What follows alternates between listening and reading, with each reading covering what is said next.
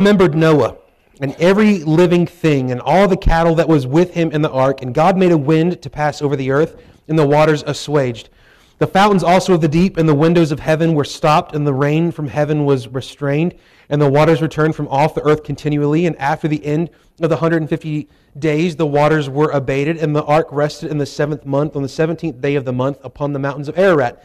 And the waters decreased continually until the tenth month, and the tenth month, on the first day of the month were the tops of the mountains seen. And it came to pass at the end of the forty days that Noah opened the window of the ark which he had made, and he sent forth a raven which went forth to and fro until the waters were dried up from off the earth. Also he sent forth a dove from him to see if the waters were abated from off the face of the ground. But the dove found no rest for the sole of her foot, and she returned unto him into the ark, for the waters were on the face of the whole earth.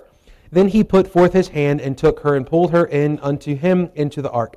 And he stayed yet other seven days, and again he sent forth the dove out of the ark, and the dove came in to him in the evening, and lo, in her mouth was an olive leaf plucked off. So Noah knew that the waters were abated from off the earth. And he stayed yet other seven days, and sent forth the dove, which returned not again unto him any more. Now, as we get ready to prepare for chapter number eight, and we get more into this, um, let, us just sort of back up for just a moment. Um, Answers in Genesis talks about this, and they say the water rose to its highest level, covering the whole earth sometime between the 40th and 150th day. And the end of these 150 days was the 17th day of the seventh month. The ark rested on the mountains of Ararat on the 150th day.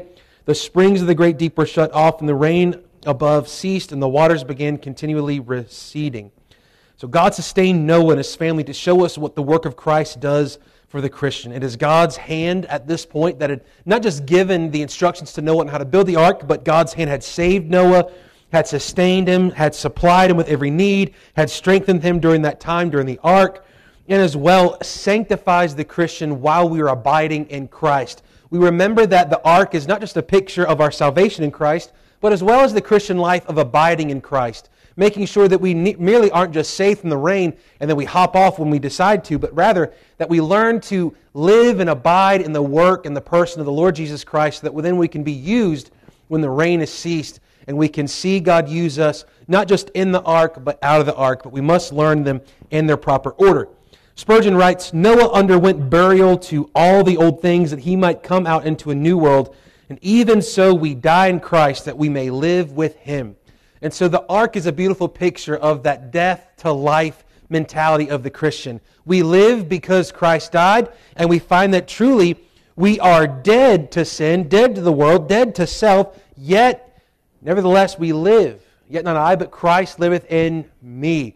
So now we find this exchanged life, we find this blessed life where now Christ lives life in me, through me, for me, but we must be dependent upon Him by grace through faith. We find that this is all of the Christian life. This is what it's to look like. When it doesn't look like that, you can rest assured it's because we're doing so in the flesh. Now, we can do right things in the flesh, and it's still in the flesh, right? You can read your Bible in the flesh. You're not going to gain much out of it in the spirit, are you? No, because it's in the flesh. If you're reading it like a phone book or a dictionary, that's all you're going to get out of it, right? If you're praying and you're praying in the flesh, and what I mean by that is you're praying and it's not according to God's will. There has not been sin cleansed from and, and, and uh, repented of. You're going to have a hard time praying, right? We see that we must do everything by the Spirit by abiding in Christ. Now, as we get into chapter 8 tonight, we're going to see the uh, abating flood as it now begins to disappear and disperse because what God is doing is continuing to teach Noah to depend upon Him because just because the rain is in it does not mean the storm is quite over, if that makes sense, right? The rain has stopped falling, but the water has still risen and risen and risen.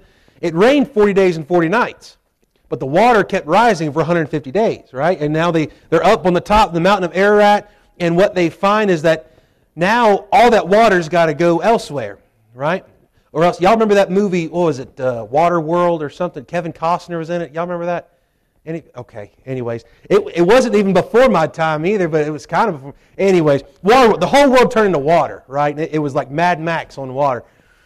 Cammy's going to write this down in her book, I know it. Uh, anyways, what Noah's coming into is a new world. The whole place is covered in water. Well, it's just not going to work that way, is it? Right? You and I have not developed gills. Noah didn't develop gills. None of those things. The water had to go away. Why? Because what God was doing is a bigger picture of what He's going to do in the future. He's going to make a new heavens and a new earth. And so this is a fresh start, not just for Noah and the animals, but ultimately for all of humanity, a new chance to receive God's mercy and grace. Now, let's get into verse number one. And God remembered Noah and every living thing and all the cattle that was with him in the ark, and God made a wind to pass over the earth, and the waters assuaged. How many of y'all use that word assuaged a lot? I don't, but I think we ought to put that in our vocabulary. It makes you sound really smart, right? Now, here, notice the very first phrase of it, and God remembered Noah. Does this mean that God had forgotten Noah? No. How come you say that? Well, because God can't forget, can He?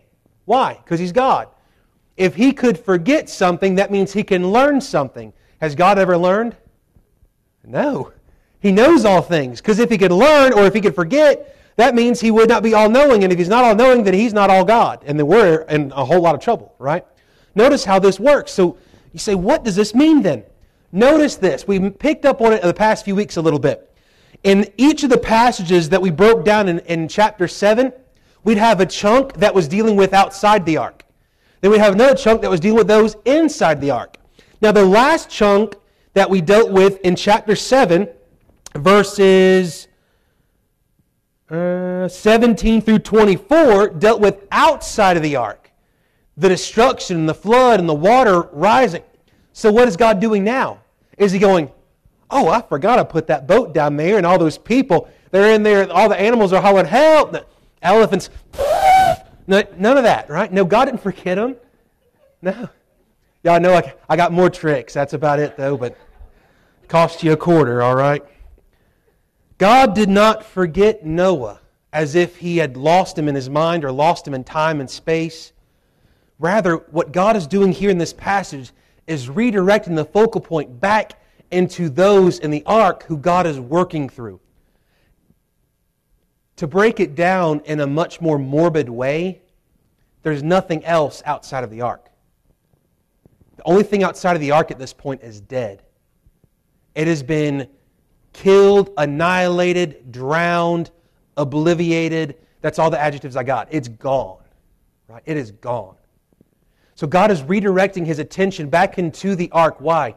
Because it's inside the ark that God's work will continue outside. The ones that are inside the ark is who God is going to use to bring about life once more when they get off the boat. Noah, his wife, Shem, Ham, Japheth, their wives, and the animals two by two, right? Except for the clean ones, going in by the sevens, and worship's going to take place. The establishment of the law is coming. The covenant will be in all these things, right? So we find that God is simply not going, oh, I forgot about Noah, but rather the idea of remembrance here. As Guzik puts this, this is an anthropomorphism. Now that means a um, anthropomorphism. Anthro means man. Uh, it's the idea of giving man-like qualities to something that is a spirit that we can't quite, it's putting finite on infinite so we can understand. Now, God does this himself. He talks about this, that he has the eyes and he has uh, ears and hands and a mouth that speaks and all this sort of thing, right? Uh, so the Lord does this not for his benefit, but rather for our benefit, okay? Now, it's a non literal picture of God in human terms that we can understand. Certainly, God never forgot Noah sustaining him every day on the ark. But at this point, God again turned his active attention towards Noah. Noah is God's man. In the theocratic kingdom of God, if you will, and this is the way in which God is operating, first, he had a man, Adam. His name literally meant man. In him was all of humanity, but in that man, he disobeyed God, which means everyone that is in Adam, that's us, fell. Therefore, sin and death has passed down to us, and that's why we are all going to be born sinners and we're all going to be born to die, right? Then, who's next on the list? We go from Adam and then we've got Cain and Abel. Well, coin toss there. Cain kills Abel, don't he? But Cain's not the one that God's going to continue to work through. Why? Because he's a murderer. He's willfully sinned against God. He would not call upon God's name truly in worship and faith. So who's the next one? Well, Adam has a new one, right? And we go down the line. It goes and it tells us about the descendants it says, if Cain uh, and Adam knew his wife again, and she bare a son and called his name Seth, for God said, She hath appointed me another seed instead of Abel, whom Cain slew. And to Seth, to him then there was born a son, and he called his name Enos. Then began men to call upon the name of the Lord. And he follows lineage in chapter 5. Who do we get to? A man named Noah. And remember that his name and the understanding of Noah's name was that it meant comfort or a coming comfort. That the same shall comfort us concerning our work and toil of our hands, right? Because of the ground which the Lord had cursed. Meaning, through Noah, rest will come, comfort will come, a new world will come. Now, ultimately, you and I, if we've read our Bible already, we know that Noah is still going to sin. As a matter of fact, just a couple chapters after the flood and after we're done getting through Noah, what do we have? The Tower of Babel. The Tower of Babel, everyone has sinned so greatly that God disperses them through changing the languages and confounds and confuses them to where they will obey him and go throughout all the world. So we find that all throughout God has his man because who comes after that? Abram, then Isaac, then Jacob, and Joseph. And we find Moses and Aaron and Joshua and all the way down the line, ultimately to getting to not just God's man, but the God man, the promised seed, Jesus Christ the righteous, who is the one foretold from long ago. So, in all knowing, God does not forget his own. God not only makes covenants, but keeps them through to the end. And God is actively prosecuting the guilty while also actively protecting the faithful in the ark. The goal is not merely to save Noah from the flood, but to do something with him afterward. Now, I want to pause here for just a moment tonight, and this is why we might not get through it, but I've got a few references I wanted to get through. Um, turn with me briefly to Exodus chapter 2 for just a moment. We find here in, in Genesis chapter 8, verse 1, God remembered. We find it again in Gen- Exodus chapter 2, uh, just to help give you a recap, chapter 1, uh, new kings show up, they forget who Joseph was, things get bad, they become slaves. God had already told Abraham that would happen already. Then Moses is born. Moses is supposed to be killed according to Egyptian law, but his parents trusted God. They made an ark Remember, we talked about that a while back with the same word ark there was the same word for the, the little basket that's used for Moses to save his life, picturing beautifully how God is protecting and redeeming his people, sends them out. Moses' life is spared. Then we find Moses eventually grows up. He flees to Midian because he struck down an Egyptian. But then we get to verse 23 of Exodus 22. And it came to pass in the process of time that the king of Egypt died, and the children of Israel sighed even when you read that, you kind of just, right? You sigh. You sighed by reason of the bondage. And they cried, and their cry came up unto God by reason of their bondage. And God heard their groaning, and God remembered his covenant with Abraham and with Isaac and with Jacob. And God looked upon the children of Israel, and God had respect unto them. Did God forget his covenant with Abraham, Isaac, and Jacob? No, because it was an unconditional, everlasting covenant. That's why it's still being produced today. That's why Israel is the focal point of the end times because the rest of this covenant is going to be fulfilled. You say, well, they've already gotten their land. Well, not all of it have they. As a matter of fact, when Christ returns, that's when they will have all their land once more, and it will be peaceful. That's the goal of the Abrahamic covenant that God, we'll get all of that uh, in about 10 chapters or so, roughly, right? So next year, hear, hear the snickers already. But furthermore, we see this idea of God remembering in Psalm 98. I'll turn there uh, just, just to help us out tonight, get us going.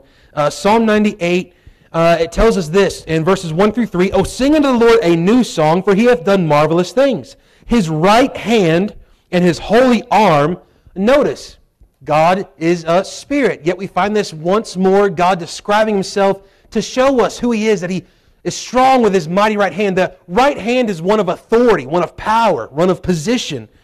He says, He hath gotten him the victory. The Lord hath made known his salvation, his righteousness, hath he openly showed in the sight of the heathen. Meaning, all the heathen can come against God, and God, with one fell swoop, they've got nothing. Much like is what has happened in Genesis chapter 7 with the flood. Then, verse 3 He hath remembered his mercy and his truth toward the house of Israel. All the ends of the earth have seen the salvation of our God. Now, this is why this is important. The reason why we worked through this with Exodus and we saw that he has not forgotten the covenant of Abraham, Isaac, and Jacob is because we see in Psalm 98, the rest of it, it is to come.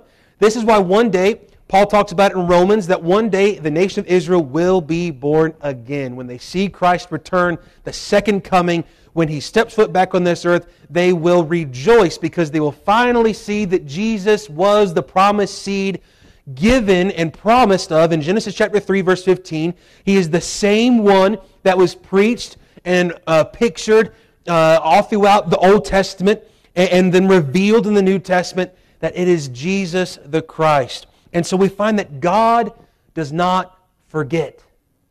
This idea of God remembering is now God is taking his attention from those outside of the boat that he was judging to those inside the boat that he is preserving and using to further his great big story of redemption.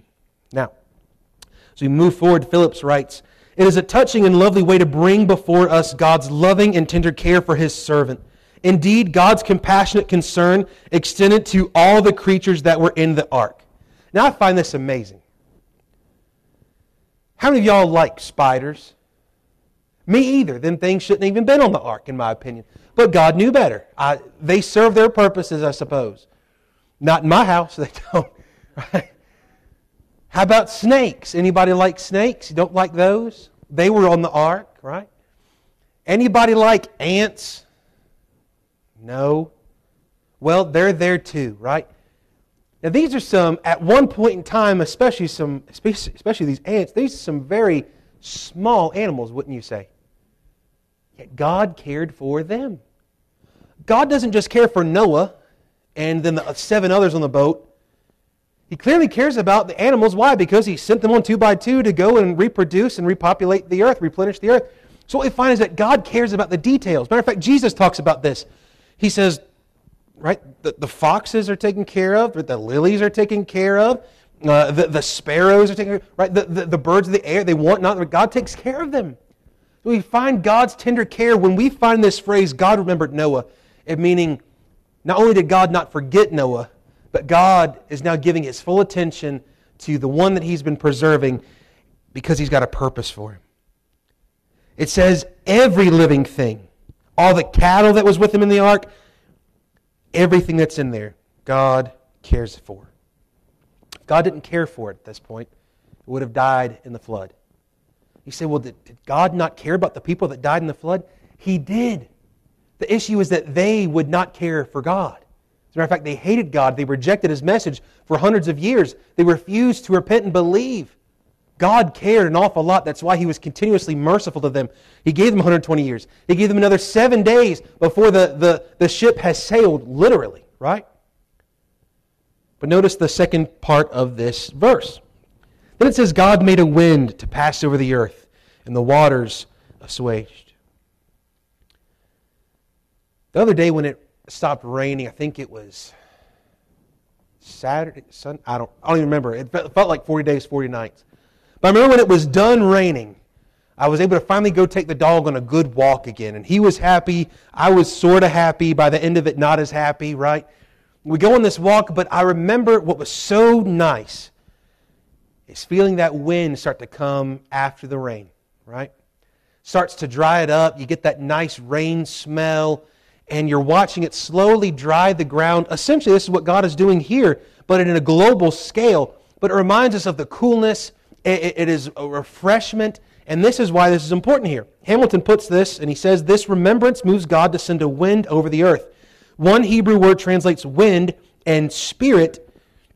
In Genesis 1 2, it is a spirit who hovers over the waters. Twice the divine ruah, its breath is the idea, breath or spirit, uh, it, it, uh, encounters the waters. First restraining them, now evaporating them. So what we find here you say, well, is this simply the Holy Spirit? I believe here that this is God in instituting several things. Scientifically speaking, it seems that this is uh, starting the uh, current atmospheric and water cycles began due to the sudden change that the judgment had brought on, not only upon man, but upon all creation. God is using literally a breath or a wind to bring about the waters to decrease, to, a, to abate off the face of the world. And as well, what he is doing is that the world is new. And so now we've got the current water cycles that we have now, the current uh, atmospheric conditions and things, everything before the flood was totally different, right?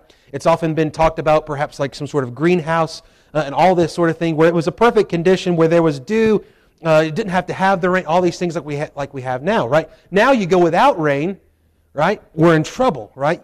Come j- middle July, we're going to be seeing all the news reports about out west, because it happens every year almost, these droughts, right? And it's happening more and more, and it's happening globally. So we find that the need for this, this cycle. Now, scientifically as well, this appears to bring about an ice age in many places, freezing certain geographical locations. Um, for some more details on that, I encourage you to uh, read up through Answers in Genesis, grab one of their books. They're available online. You can get them on Amazon as well.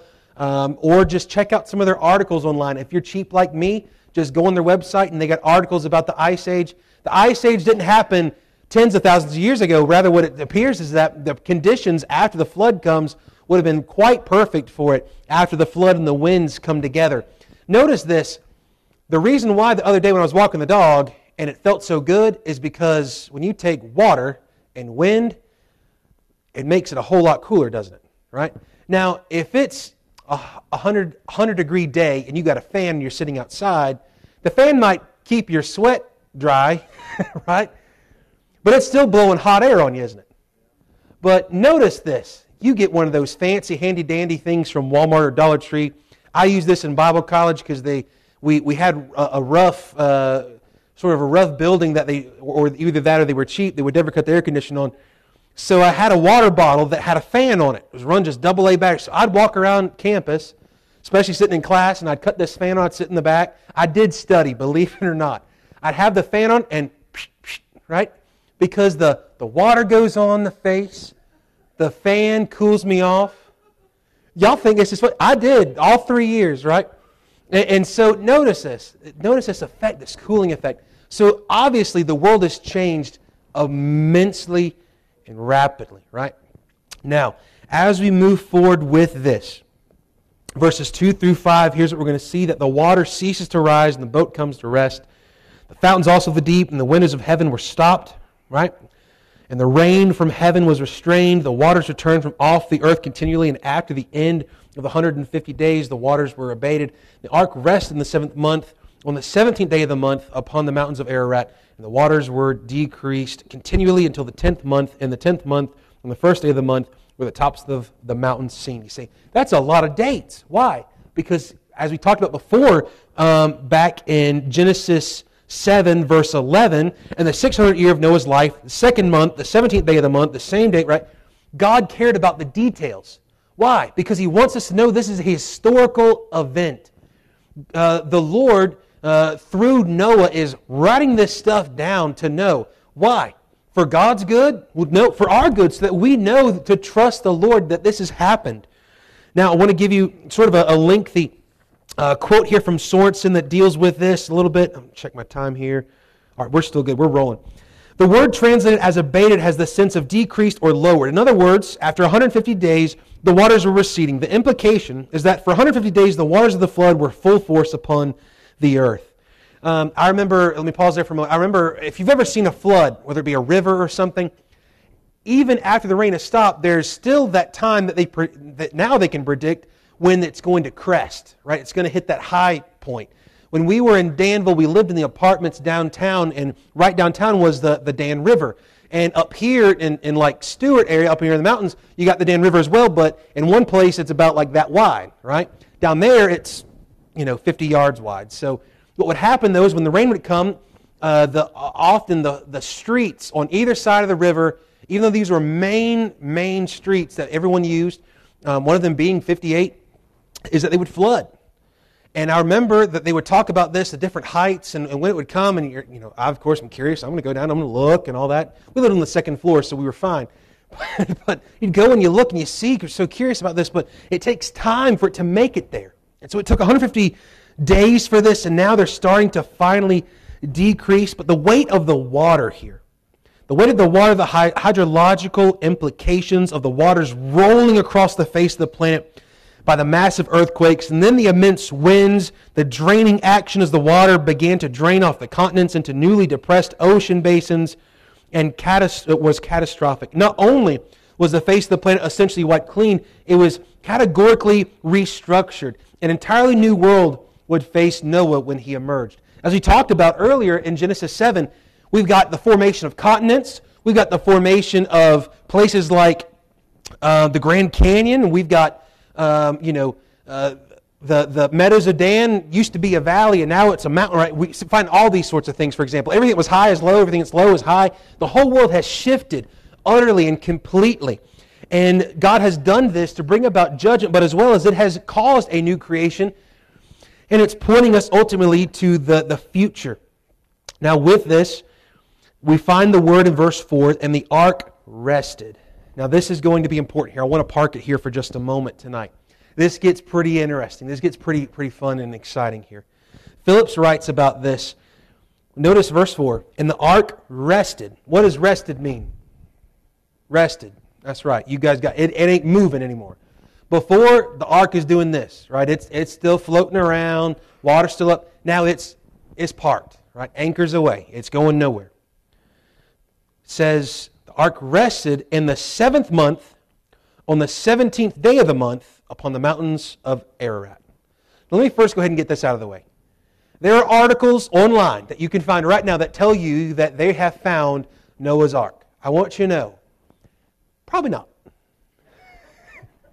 if you want to see Noah's Ark, your best bet is to pay Ken Ham and his cohort of merry men and go to Kentucky and see the Ark, all right? That's probably your best bet. Now, the reason why I say that is because we're talking about thousands of years of decay uh, all these things. And the sheer fact of, we're not talking about one singular mountain of Ararat. We're talking about an entire mountain range that covers uh, what today would be modern Turkey and Asia Minor. We're talking about a lot of ground, right? And so we would like to say it, but guess what? We think that finding remnants of a boat on top of a mountain would solidify the fact that there was a global flood. The Bible already has done that.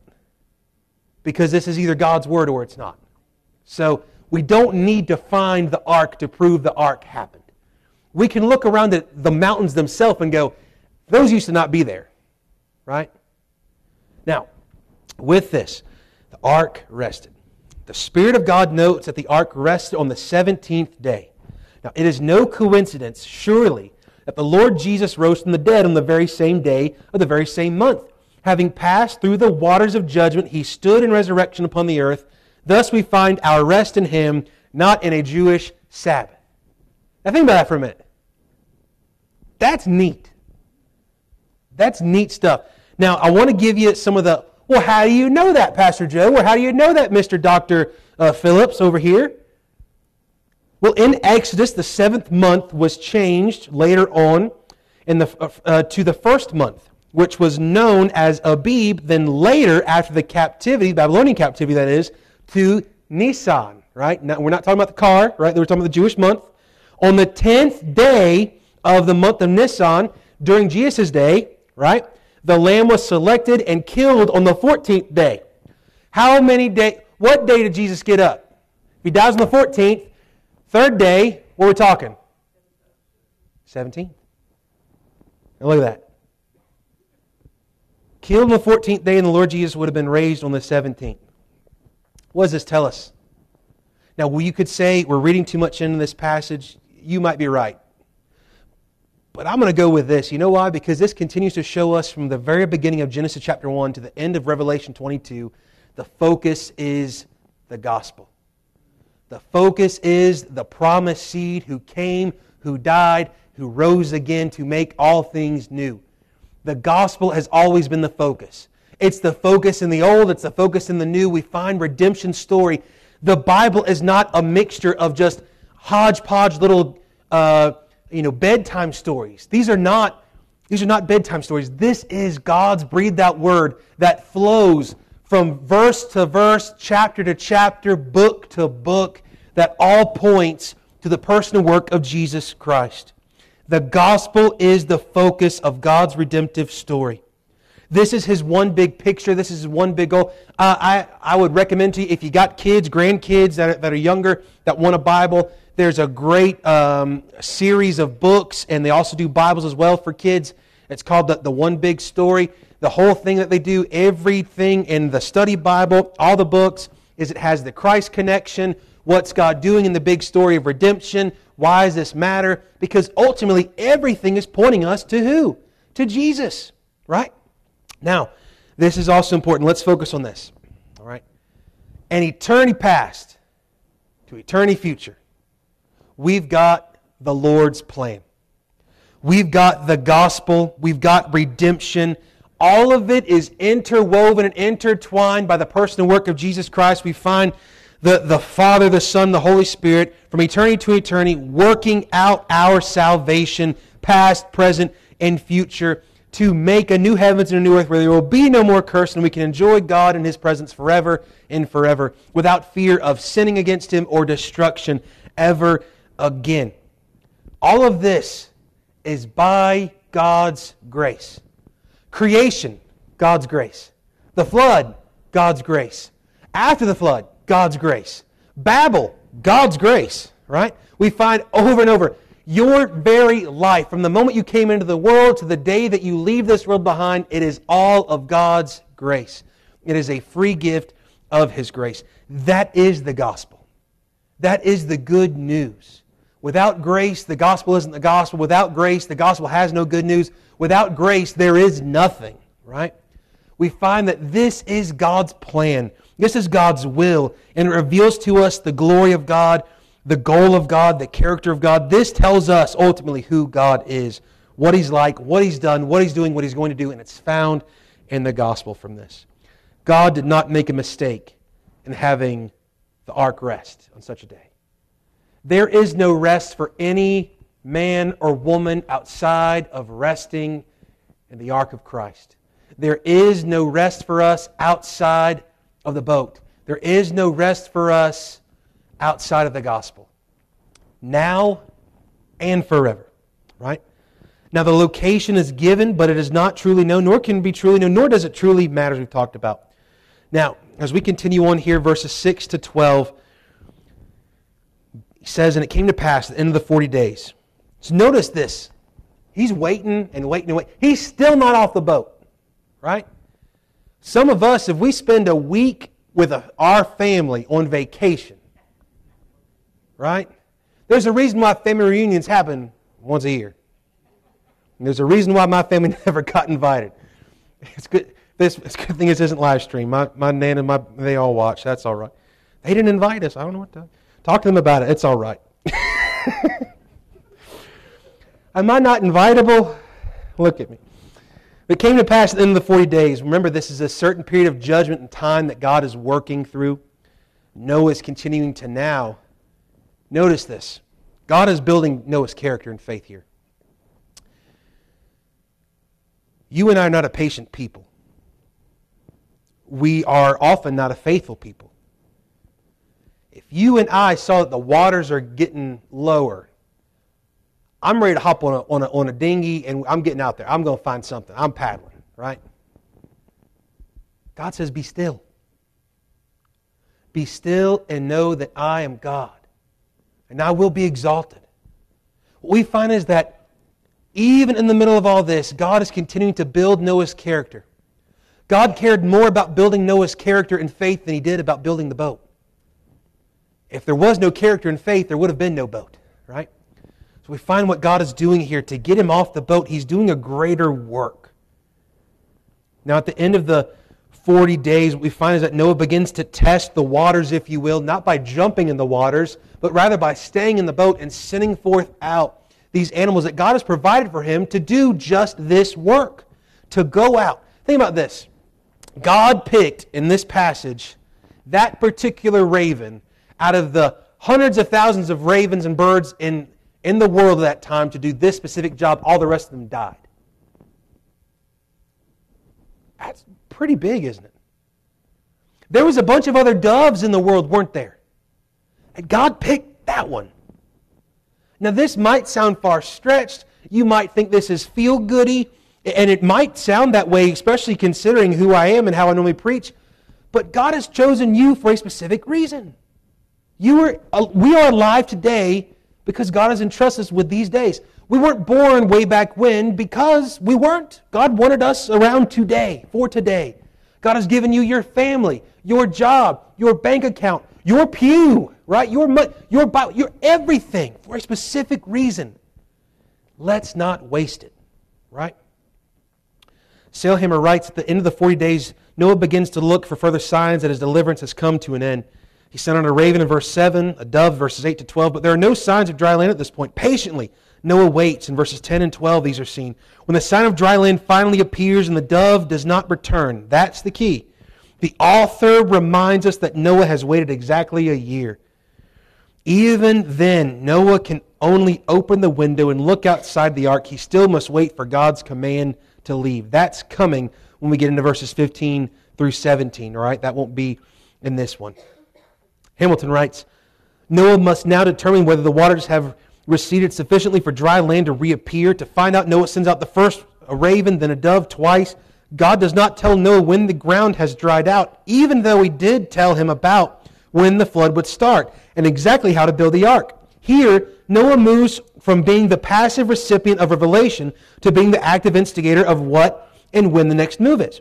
Now, the raven does not return because, as a carrion eater, it is able to feed on the animal corpses on the mountaintops. The dove, by contrast, is a valley bird that feeds off food in the lower areas, the last to dry out.